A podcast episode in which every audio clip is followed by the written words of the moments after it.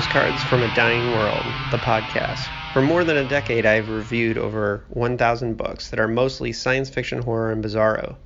This feed will feature bonus audio I have produced over the years, as well as a monthly digest of reviews based on what I've read each month, plus the occasional bonus material about my own fiction. Thanks for listening. Hello, and welcome to Postcards from a Dying World. I have a very special guest from one of my favorite tribes of writers. That's Portland based uh, horror and dark fiction authors uh, because I was one of them for a long time.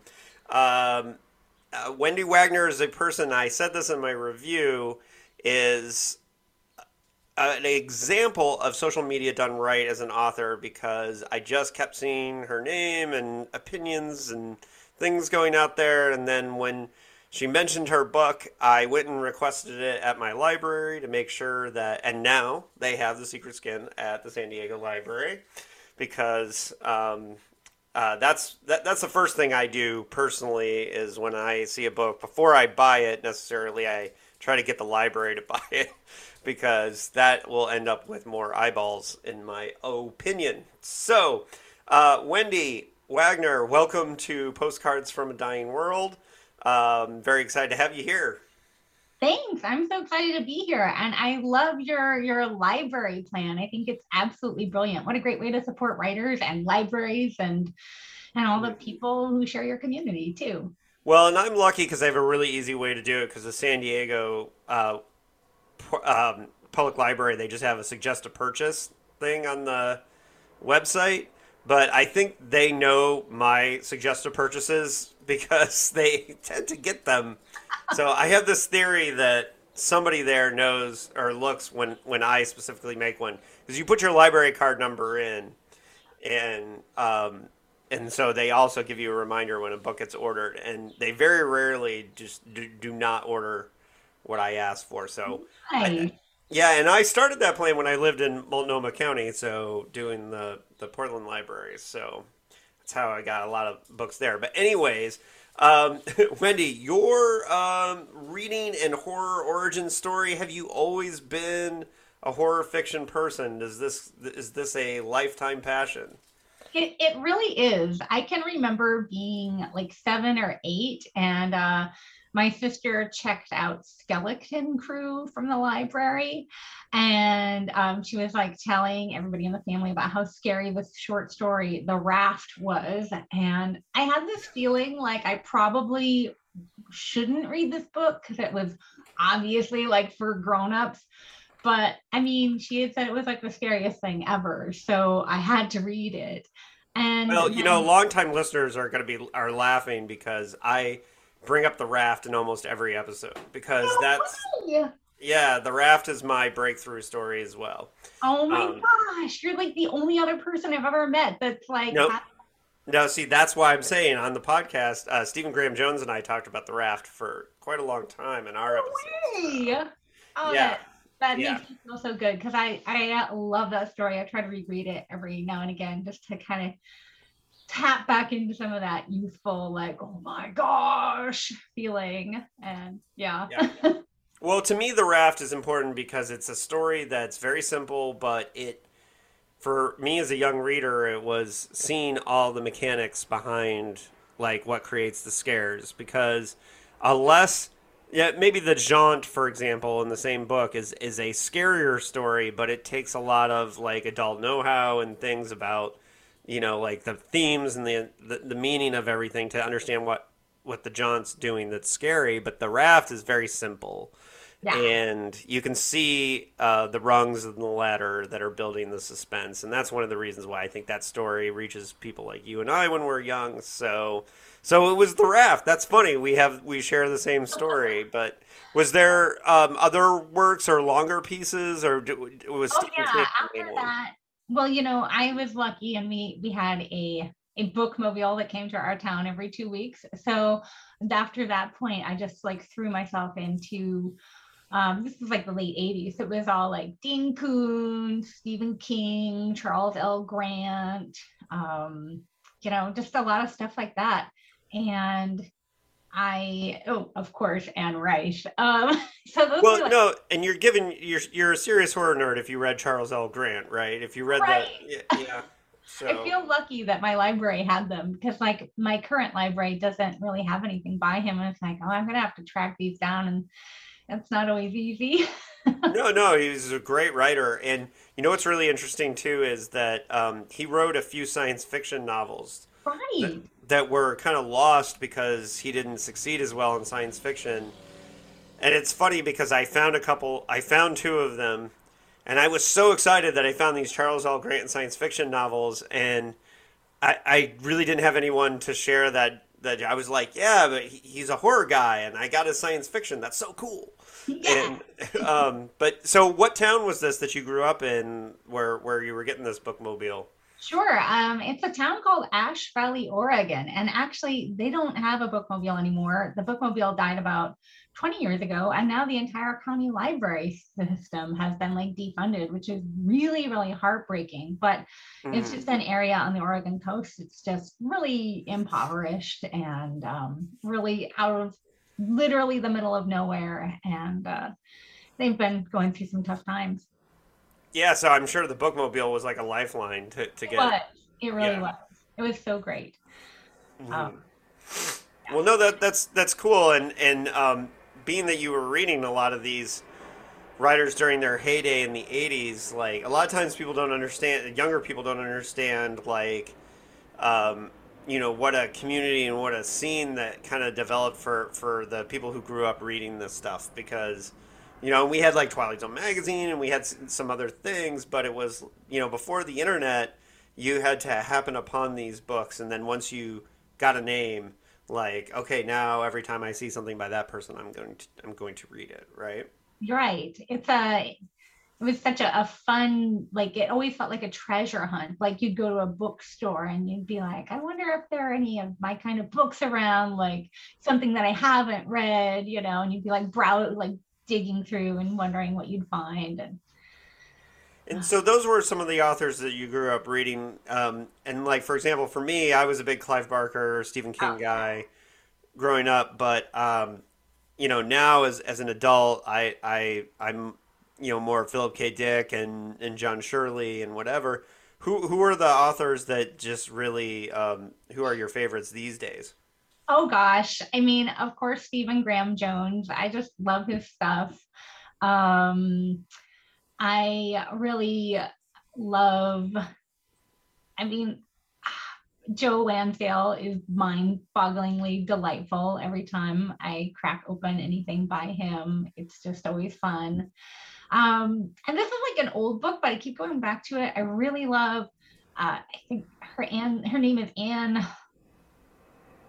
And she has this book about. She only has like one horror novel. All of her other stuff is like slice of life in the South, but she has this amazing like book from like I think it's 1978 maybe that's about like a house that is like it's a modern architecture and it sucks the life out of the people that live in it and eh, it's just like a real gem. So I Mm. don't know. There's there's just there's so much good horror to read right now. Um, you know, like T.K. Kingfisher's like weird books that she's- she's been putting out have been a real blast.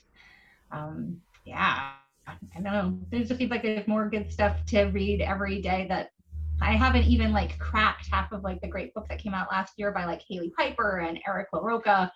I'm just still I feel like I'm always playing catch up. Right. Well, but taking that step from uh, being a reader to saying like, I got to do this, I want to do this, I want to write my own.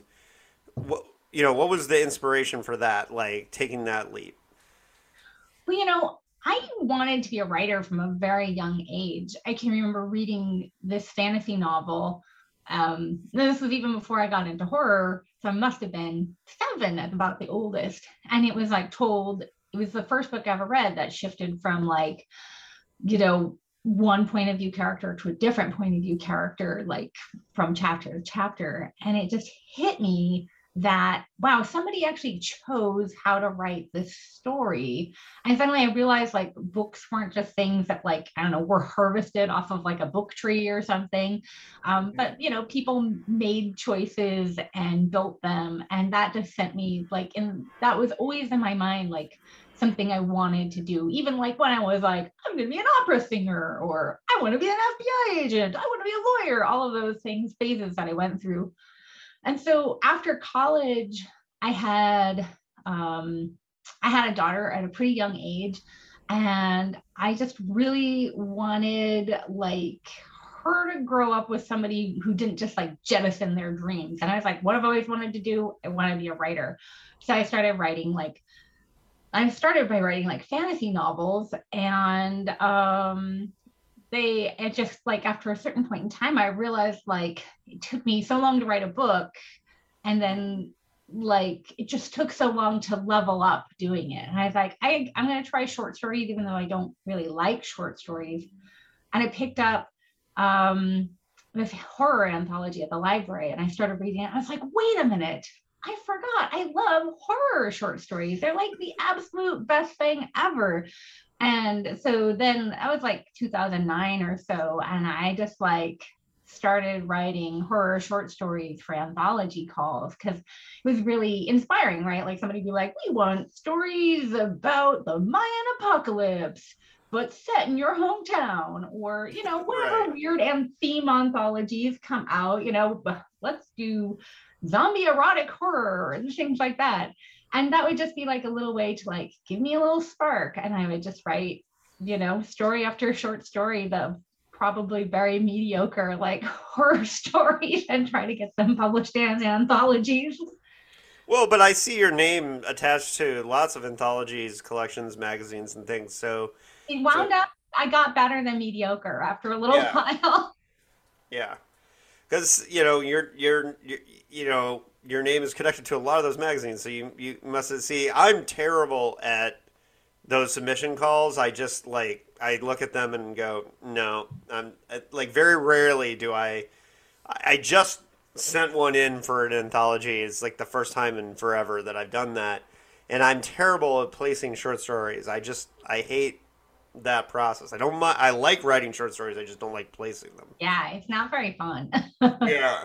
And so I, I commend you for, for getting out there and doing that. And so you feel like you taught yourself the process of, be, of becoming a better writer because, uh, you know, I've read, you know, The Secret Skin and I feel the prose is very strong. So you must have, um, you know, felt like, you know, teaching yourself through short stories is a great way to do that you know yeah i think so i also you know shortly after i started publishing uh, short fiction i started doing like work as an editorial assistant um, I worked on a couple of anthologies for John Joseph Adams, and I started working with him on some different magazine projects. And I feel like just reading so many submissions really quickly kind of showed me like, here are things that don't necessarily work. And right it, I think that really kind of helped me love like just get stronger at creating short fiction just by reading so much of it and very very quickly seeing what what kind of things are not gonna work for me. Well i've i've actually given the advice before because i think i took a quantum leap in my short story writing by editing an anthology and reading all kinds of terrible submissions. And and and honestly like reading the bad stuff sometimes you can learn just as much from reading the good stuff. Right and yeah because you you're definitely you can see the differences between the two very quickly and you start to figure out excuse me i don't want to do this or you know um, and then excuse me sometimes it's one little thing right but yeah. um I had a story that changed everything for me when I realized that um, I had somebody tell me, an editor that I was working with on my short story collection, tell me you're starting every story a page and a half early.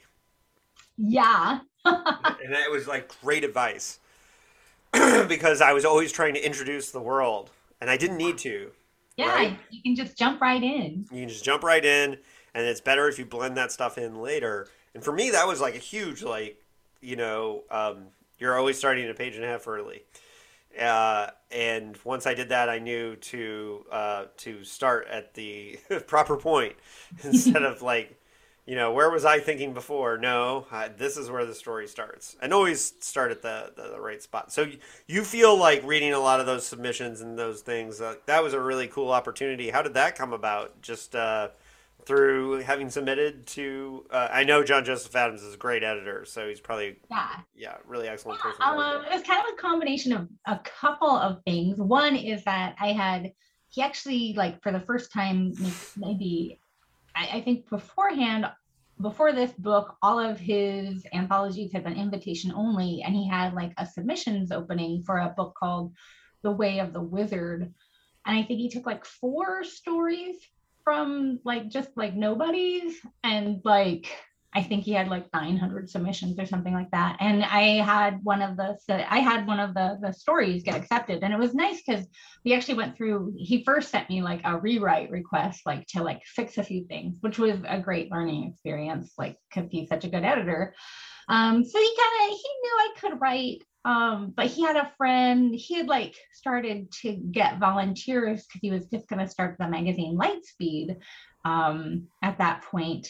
and one of the volunteers who is going to help him uh, with Lightspeed was a lady I met via Twitter. Like we were really good Twitter friends, and she was kind of she had like something happen at work, so she was going to be like really busy, and so she couldn't help um, with her editorial like volunteering as much. So I said, well, you know, if you think it'd be okay, you could tell John that I could do some. And so she said, well, maybe you could try Wendy as a volunteer. And so then I started, you know, kind of like pitching in to do some of the stuff that she was too busy to do. And it just has turned into this long working relationship. That's cool. Yeah. And so you wrote a lot of short fiction, but at some point you're you're within the horror field. Now you said you wrote some fantasy novels and stuff. So you have experience working on a novel, but when you go to write at least I know that you've written a novella now, but eh, have you written a horror novel yet or Yeah, actually. Yeah, okay. So I've had so my first two books that were published were actually tie-in fiction for the Pathfinder role-playing game. So I have two books for that. I have a science fiction novel that came out in 2017. And then this last summer, right before the Secret Skin novella came out, I had the horror novel The Deer Kings come out from JournalStone. So that was a really fun book. Oh, I have work to do. Okay, I have more more reading to do, and I and I will because you've sold me. So, but but after learning all these things, like what was it like bringing to bear like horror at a at a, at a, a a longer length, like having learned these things, what do you think you most learn or most applied from those years of editing short fiction? Oh gosh. Um, well, it is it's kind of tricky writing um a novel versus like a short story because with with horror, you know, you really want to be working on building that the suspense and the dread and the atmosphere and things like that.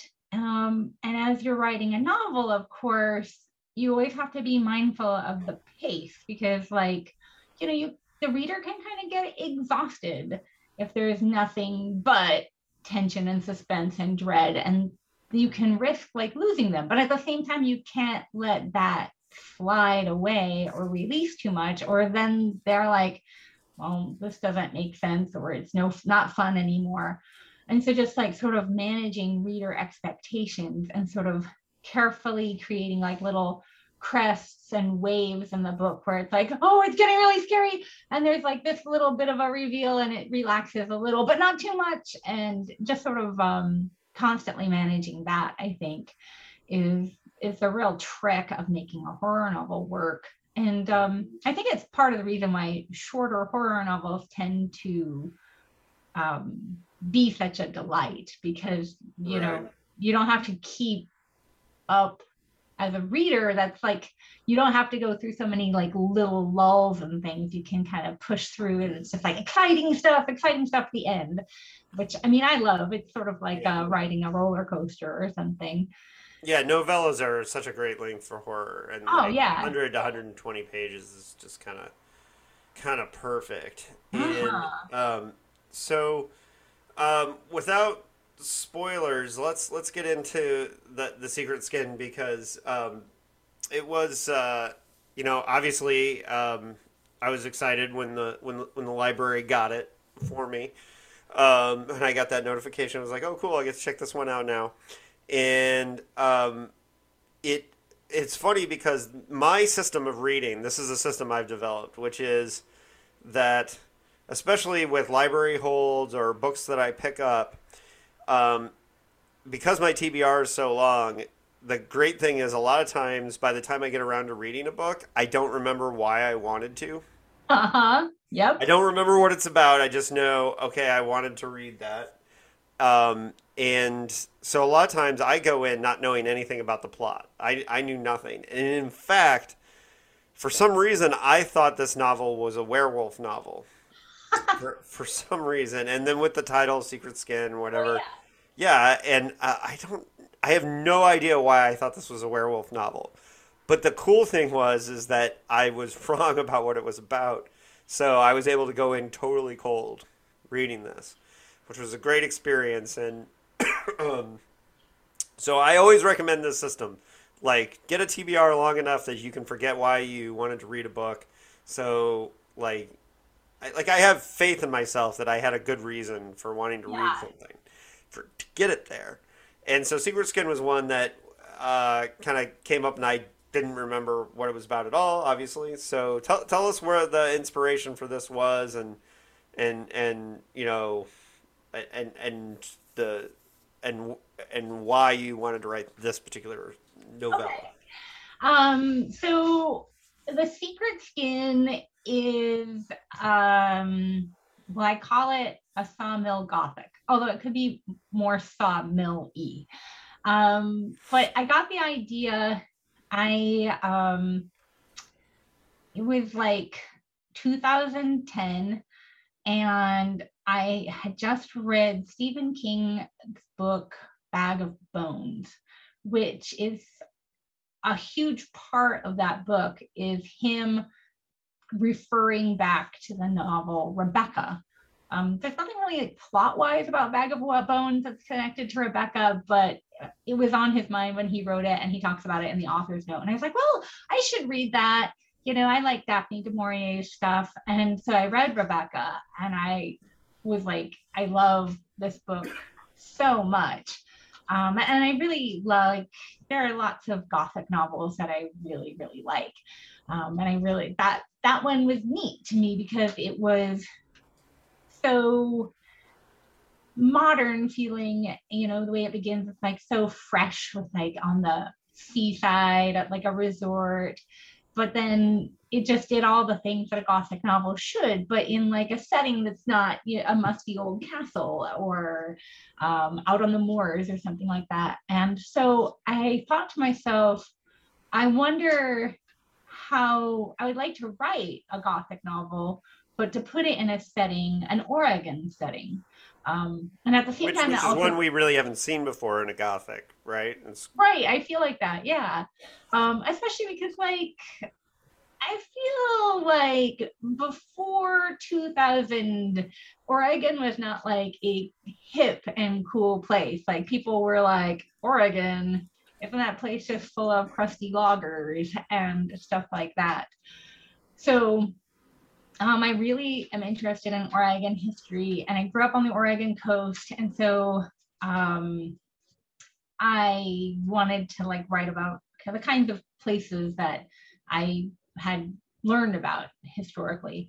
Um, and I tried writing this book a couple of different ways. One time at this really great writing retreat out in the woods where I actually like scared myself from like working on this book.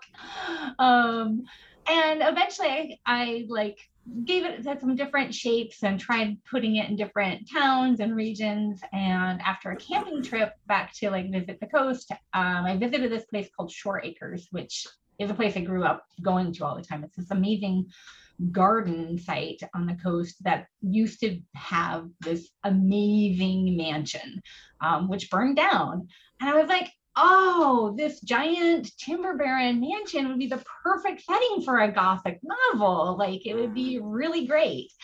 And so I did a, a, bit more research about the family, and they kind of inspired a few things about the book. I mean, the people in this book are pretty messed up, so it's more like their their financial story is the story behind the um the the family in the novel, not not their personal habits. I'm sure they hmm. were lovely people.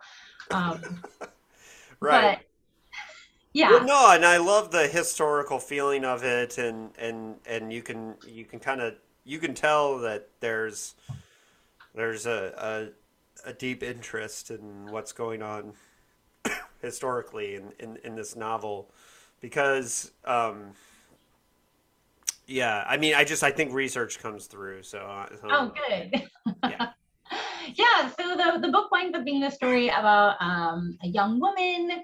She's an art teacher in portland in the 1920s and her brother who's like the scion of the family he's getting remarried and he's going to go on this you know elaborate huge honeymoon with his second wife. And he wants somebody to stay with his very difficult child because he can't keep a nanny or a governess so he begs his sister to go back to their house on the coast, their wonderful estate, um, which she pretty much has promised herself she would never return to. But she's a sucker for her brother. So she goes home to like meet her niece who she hasn't seen since she like was a toddler or something and being back in the family estate like reminds her like your family was super messed up and this house is now really really creepy. Oh and your niece is really creepy.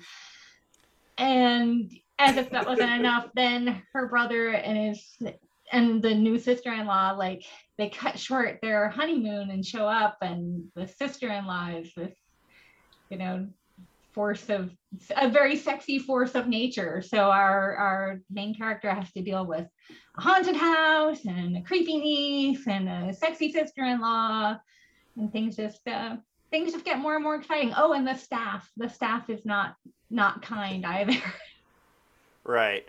All right, so before we get into spoilers about this, I think you've done a really good job of the sales pitch here, but is there anything you want listeners to know about you or your career or where to find you or any of that stuff before we get into spoilers with the book?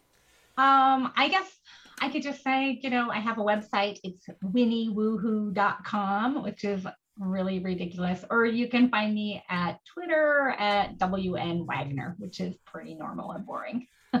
right. Well, um, and, I, I think Wendy's a good follow on Twitter. So um, I, you know, I wouldn't be, we wouldn't be here if if I wasn't following Wendy on Twitter. So, um, because that's how I found the Secret Skin. So, and uh, just another general reminder that it's better to just be exist on Twitter and do your thing and be yourself than to um, o- overload people. Because the thing is, is that that's why like I wanted to read The Secret Skin is that I just I enjoyed Wendy's Twitter presence and I wanted to see what she'd written. So, and it did, and I really like this book. So we're gonna get into it now, uh, big time with spoilers. So um, we're gonna try to drill down on all of Wendy's secrets in this book, and and that way um, uh, writers can can learn from from her uh, incredible skill. Because I do think this book is very very very good. It's very very well written, and one of the things I'm really impressed by is Wendy's ability to pack a punch with a sentence which is um, something that I thought was really really cool. So, spoil that's your spoiler warning. We're going into spoilers now. I don't have a, spo- a spoiler horn, but it's been blown if if if I did. so now the secret skin. Now we can talk about it freely. You don't have to worry like you can spoil. And the first thing that I want to point out is you know one of my favorite sentences of the book, which is "You must really be my aunt if the house wants to kill you." so let's talk about the house. Um, um, I love that house, right? Right. Did you map out the house? Did you base it on a real house? What, um, what did you do? I did draw like a little floor plan because I kept like getting lost trying to picture it. Um, the house itself isn't really inspired by any house that I've been to, but sort of a conglomeration of like things I've seen in movies. I feel like that front staircase with the portrait on the landing, I feel like that's in some movie that I've seen and I don't know what it is. Um, but I wish I could picture it. Probably a lot, actually. I feel like yeah, it's like the the signature of like a great house is opening the door and there's like an enormous like staircase going somewhere. Well, no, um, I, I quote this all the time, but one of my favorite quotes about writing um, genre fiction, uh, Rudy Rucker, the cyberpunk author, Rudy has this great saying where he says that, you know, writing genre fiction is a lot like playing power chords. And there are certain notes and things that you have to master, like, you know, uh, the Ramones or ACDC have very simple songs, but you know they have to master these things. And writing a genre, a, a, a gothic, there are certain power chords you have to hit. There are certain things you have to do, and to make people feel comfortable that they know this. So, what are some of the things that you you you did to make this recognizable as a gothic? Um, it's pretty great because since I wrote this this novella, I've been talking to lots of different people about like what makes gothic fiction gothic fiction, right? And it's a different people have a lot of different ideas about it, but I think you know some of the things that really kind of jump out at you is like being really gothic fictiony, like is like the big house that seems really glorious on the out like when you first look at it and then when you look up close there's like little things about it that suggest it's been neglected or like it could fall down at any point in time. so there are a few little things that I wanted to make sure to plant in this story. Like when you first see the house, it looks really great. But then like at one point, like she's looking at like the doors to like the garden, like they're French patio doors and like she can see like the the paint is flaking and they haven't been tended to.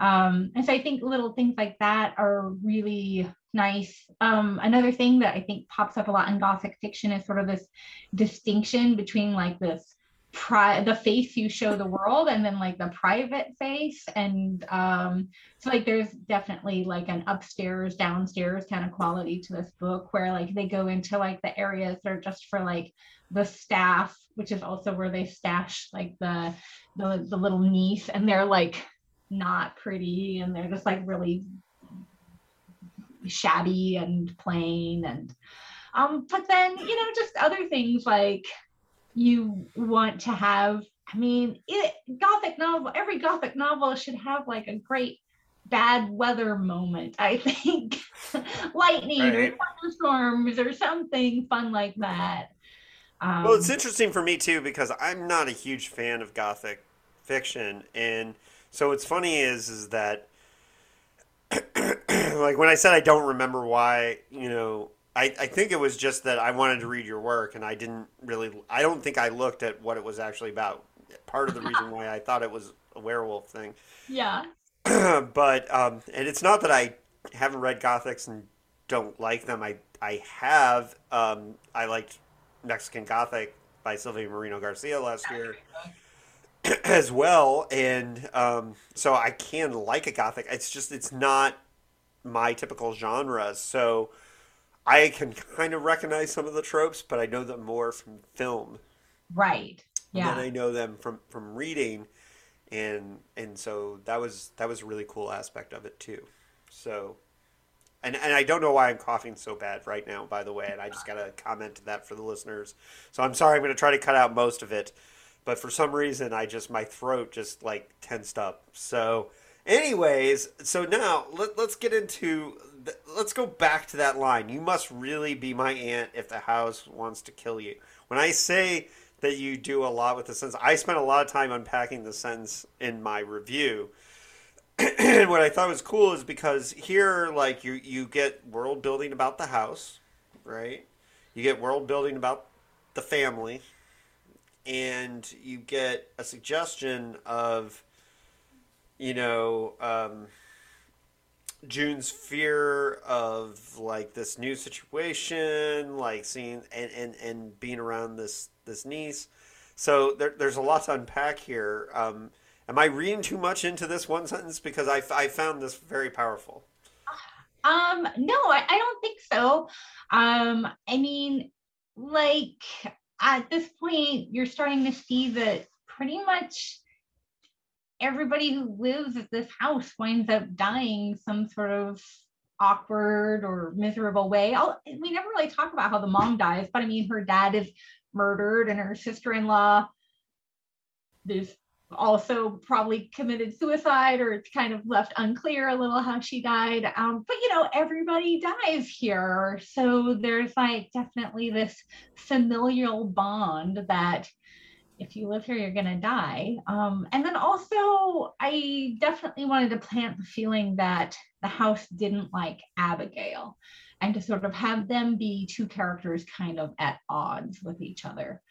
Um, and that's part of the reason why later Abigail, the niece, uh, when she starts spending time with the main character, where they spend a lot of time outside the house. I think Abigail doesn't really want to be there. So I have a question for just you and me and everyone else in the world who's read the book. Okay.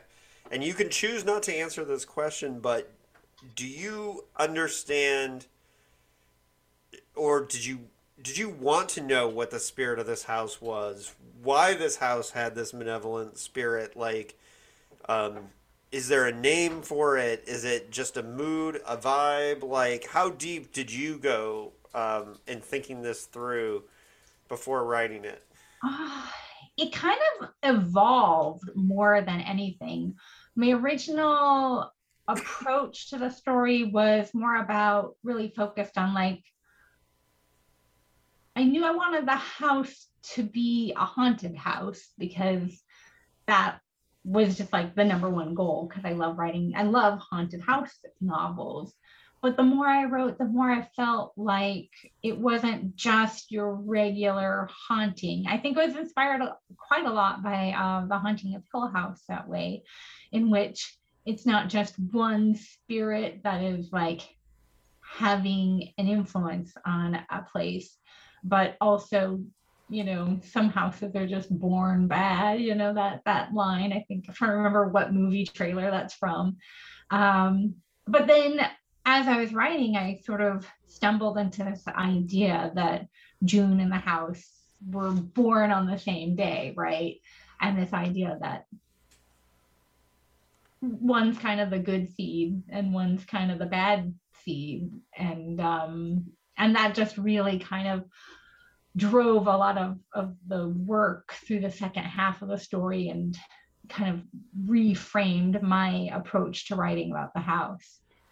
There's another quote, a sentence. Uh, that was when the house first started whispering to me, and I knew I had to leave Stormbreak as quickly as I could.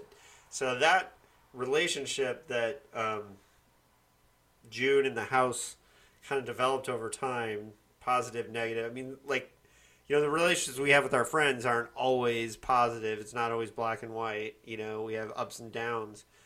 Um, so I got this impression that you know that that there was a developing relationship between the house and June that it wasn't always like kind of a straight arrow. Yeah. Yeah. And so you must I mean you did a really good job with the world building of this story as far as presenting that the idea that that um and just with that line that's when the house first started whispering to me. So did you think a lot about you know what the house is trying to tell June over those years. Like, you know, is it trying to warn her that things are happening, or to to consistently scare her? What's what exactly, you know, were you thinking with that one? Well, I kind of think the house is um you know there's, there's like a, a theory of haunting that house that places can be like psychic batteries right and they want to take energy from the people that live there or, or like the energy from the people that live there like charge them up. And so i really had sort of imagined that maybe before she left stormbreak like she like the house was more like just watchful and observant sort of like june herself was.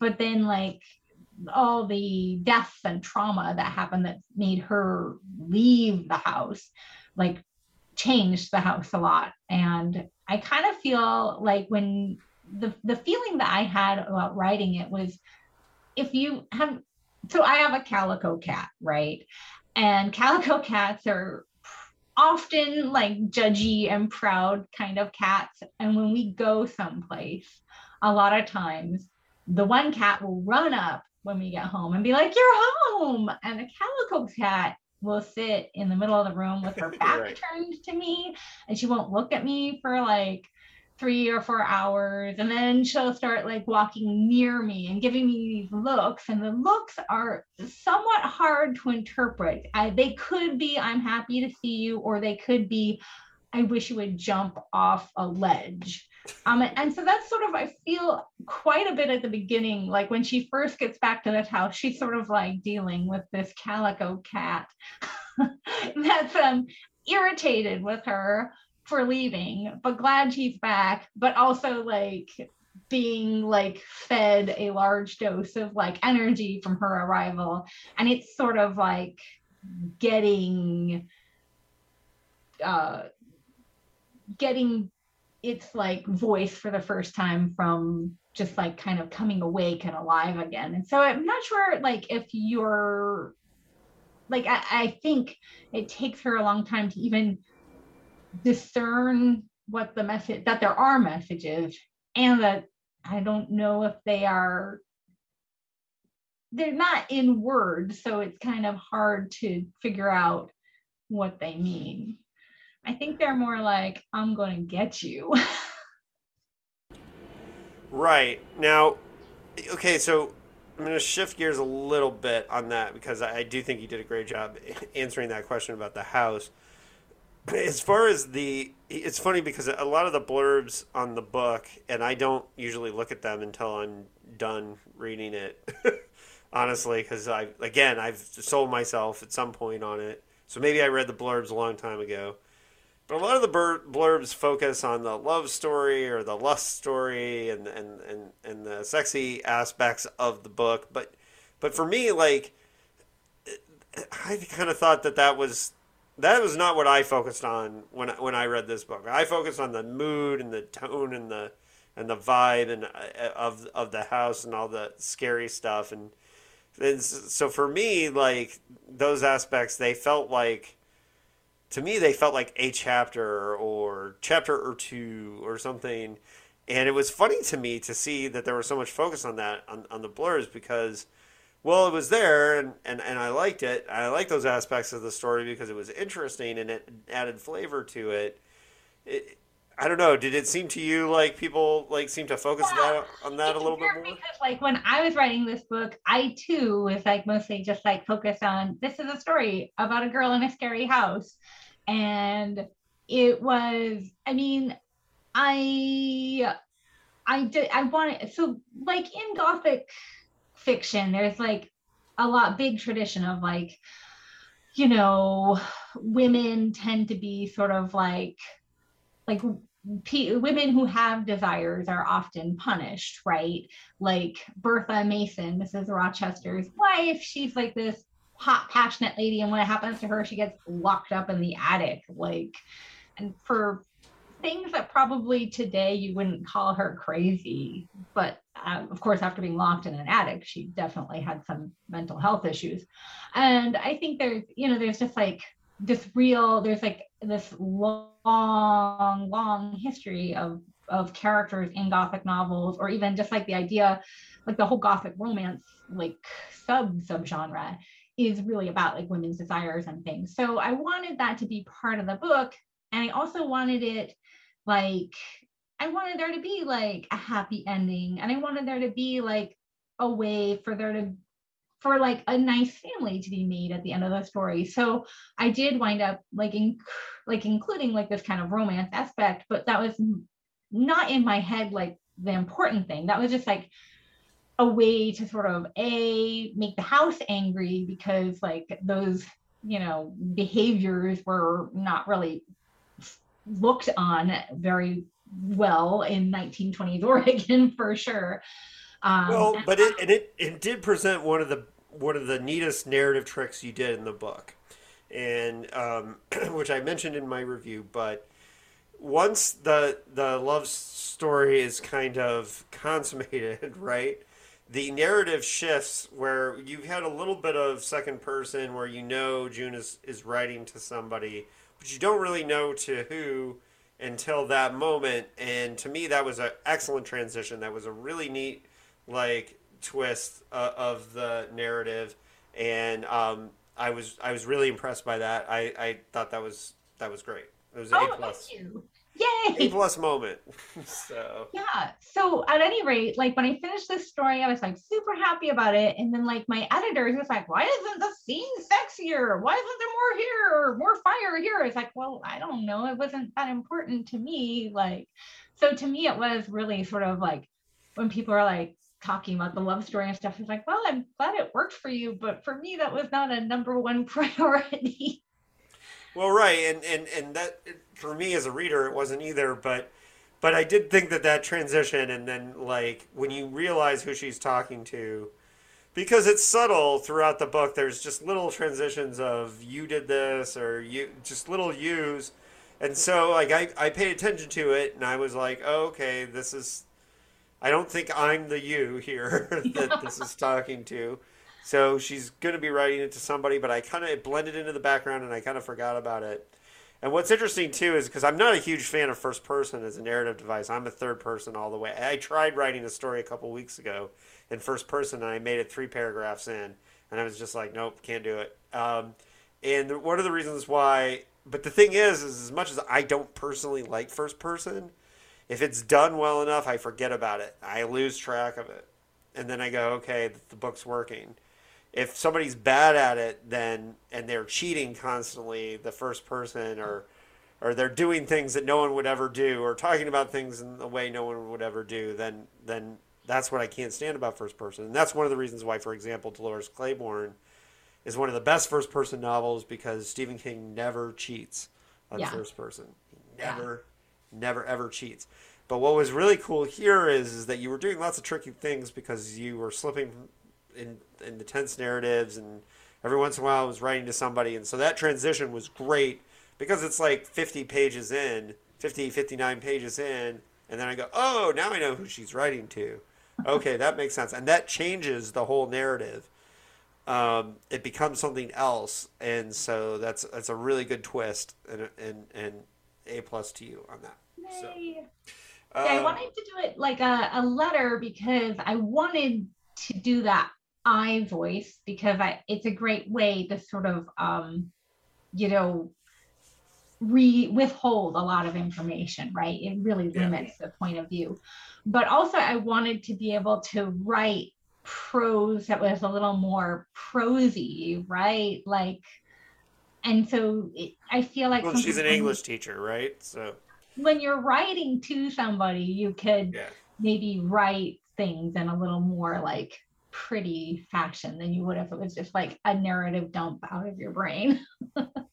right. Well, and uh, you established she was an English teacher and that she might write flowery stuff, so that that, that works. But again, like I said, I, I lost track of that, and um, so one of the last uh, things that I just really wanted to bring up is I, I I loved love love love love well I got two two more things but the when um, June tells the house to hush it, and and and it immediately it um, as if it had been listening to me it fell silent and I thought that was that was a super creepy moment because I could really picture her like putting her you know, like looking around and just telling the house to be quiet, and then I just really pictured the house just that, that was just with one sentence.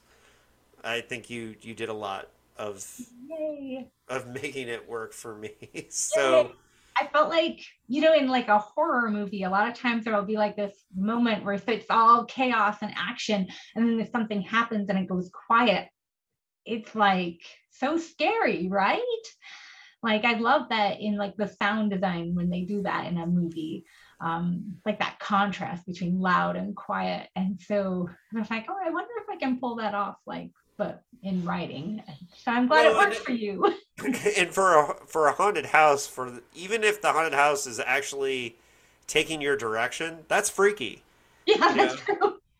If you're like stop it and then the house stops, you know, that that's that's you don't expect the house or the spirit to when you yell stop it, you know. I don't know, it's kind of like, you know, us shushing our, our senior dog who barks all the time. She can't even hear us.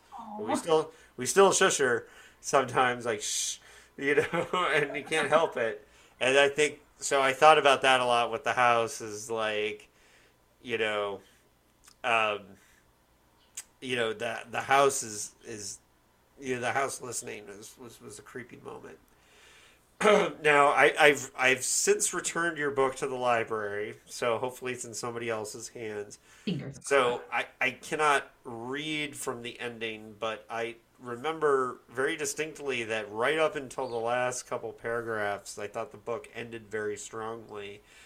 And um, was was this how tight was this book from first draft to final? Did you write more? Did did you have this ending cooked in from the beginning? Are you a pantser or did you outline? Like I know it's an interesting time to ask that the ending, but that's Uh, where it felt like it was really well planned to me is how it came together at the end. Oh, yay. Um, actually, this is one of so I've I've gone back and forth on outlining, no outlining, how much planning I do, the way I revise. Um, you know, like my first two books, because they were written for a company, I had to do long rounds of extensive outlines with them and stick to them. And so it was definitely one of those situations where I wrote, you know, like 16,000 word outlines and then I wrote the book and then they give me their feedback and you edit to spec. Um, and then other books I've done like some outlining and then some like pantsing and really like with my two horror pieces so far, it really wound up being the sort of thing where I had like a vague outline where I knew certain things that I wanted to happen. I wanted, and I had a vague sense of the ending, and I would like write, and then I'd stop and then outline some sections. And then if I needed to change things, I'd go back and sort of edit what I'd written before, and then write and stop, outline, and just sort of like a, a re-rolling, rewinding and re-polishing and pushing through kind of process as opposed to like writing a whole draft, going back and revising a whole draft. Um, and that that really worked for me for these two projects. Um, but the ending, I really wasn't exactly sure. I wanted them to escape the house in this like ex- in like this big explosion of energy and have a lot of exciting stuff happen. But I wasn't exactly sure what was going to happen, except I knew they're going to get attacked by her mother's painting. And so I'd sort of written up to that point and I was going to a friend's house for dinner and I was on the train and I was like writing I found myself writing the last letter that's in the book about what happens. And I got off the train and I had to walk to her house. And I, I just sort of stepped under the awning of a, a restaurant because I was had such a good idea for those last few paragraphs that I had to write them. So I just like That's stood awesome. there outside in the rain and finished writing them on and I like ran out of paper and I had to like write some on the back of a receipt and uh, it was pretty exciting to just have like one of those moments where your mind is just like, That's no, awesome. wait, you are not doing anything until you get through this. So I carry a notebook in my backpack for that very reason. So. Right, I do too. Yeah. And I, I need to check that it still have paper more often though.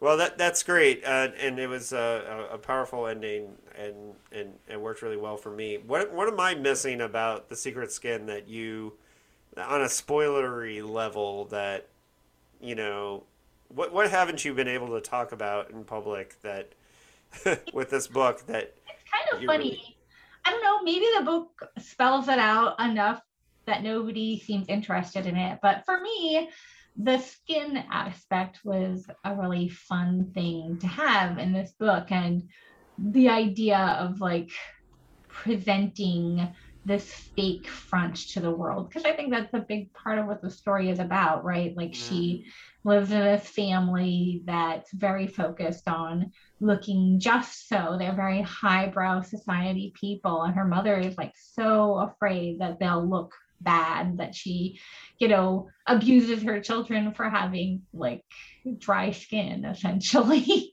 and right. the the idea of the house as being a kind of fake skin for the family.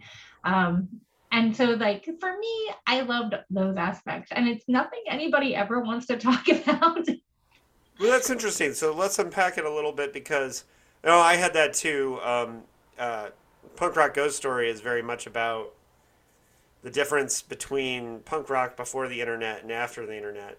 And oh. I bring that up all the time when I talk about the book, but like, very few people are like, oh, let, let's drill into that yeah. You know, like what's that difference? Is and even though it has like massive quotes at the beginning that like spell out like the the theme, but whatever. So you got here with this book, like it's in the title. It's it's a thing, and I admit I didn't write about it like in my because because I focused on the vibe and the tone because that's um, my favorite thing about the book is the vote is the vibe and the tone, right? Yeah. And and um, but you know this that is a a, a really good um, kind of reversal on the whole gothic thing. Is that the idea that you know that because so much of what makes gothic fiction gothic fiction is the imagery and the way everything views and if like the whole thing is just a facade you know to to hide like you know we're just a bunch of you know backwoods oregon coast people like you but we we hide it, you know, yeah. like in this uh, uh, on the shell of this big house. I get it. I get it. I see it. You know, it's there, and um, and and I do think that, that that's really powerful. So, was that a huge part of the inspiration from the beginning? That theme, or Actually, did that develop on its own? It kind of developed on its own. It also like so there for a little while. I was in a in a group and we would like read horror novellas and long short stories. And i mentioned the fact that um, my family has this skin disorder. And my friend nathan carson who's a fellow horror writer he, who's in this group with me he's like wendy that stuff is creepy. You got to include it in your novella.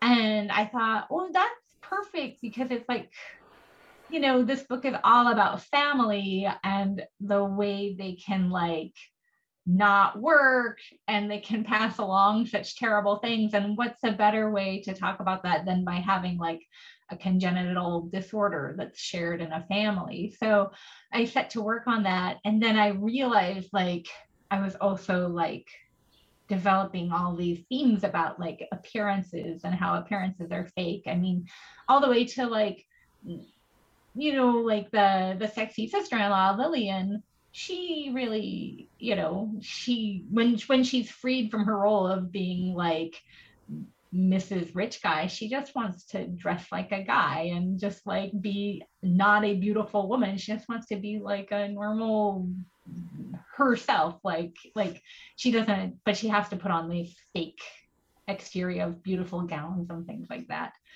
Um, so I just think like there's just a lot that there were just lots and lots of things that like had worked themselves into the book and then like they connected really well with this whole like images and and skins and things like that i think even the word skin is kind of gross to say. Uh-huh. Yeah, there's a lot of yeah, skin can be can be icky and ooky and it and it works. So um Wendy, this was awesome. I really loved breaking down your novella. It was awesome. I have more of your work to read, and when I do, I'm sure I'll hit you up for um, some more awesome and creative discussions. I think um, this is a really good thing for writers to, to, to learn from. I, I that, that's one of the things I, I want is like to in, increase the circle of like you know I like I the reason I write reviews of books is because I, I if I write a review about it or if I do an interview with an author I'm going to get more out of the book because I'm going to learn from them too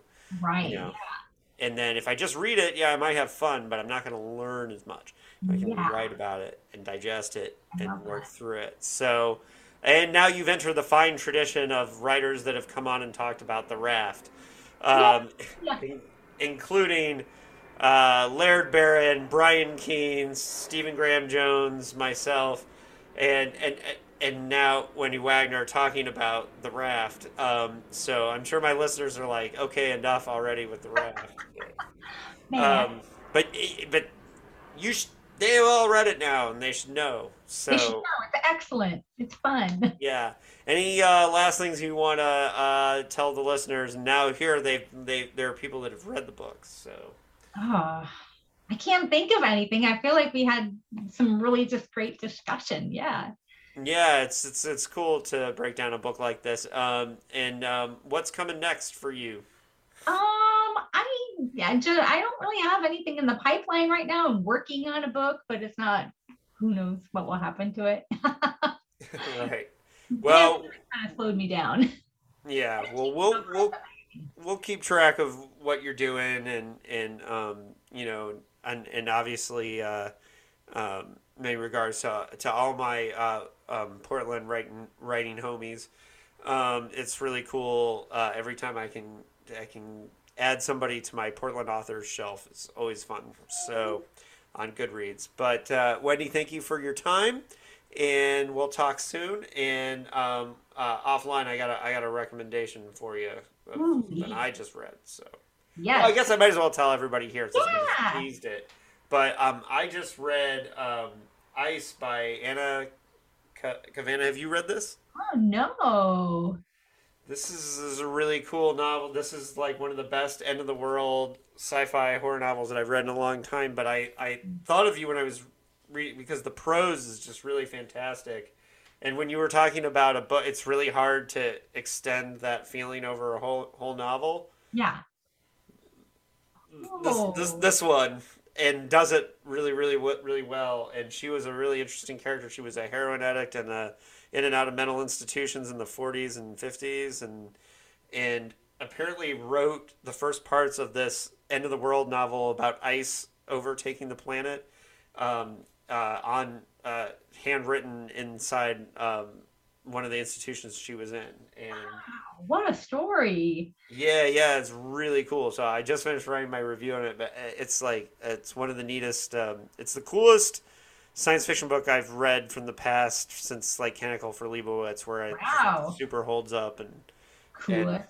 yeah, timeless, timeless. So, um, and so a little Easter egg for the people who made it this far is I can recommend this one to you too. So, uh, but thank you, uh, Wendy. Um, um, I had a really great time with this book. It was really, really cool, and um, I will be in touch in the future. Thank you for coming on the show. Thanks. It was so good to see you. Yeah, good to see you too, and we'll talk again, I'm sure. Awesome. All right, bye, people.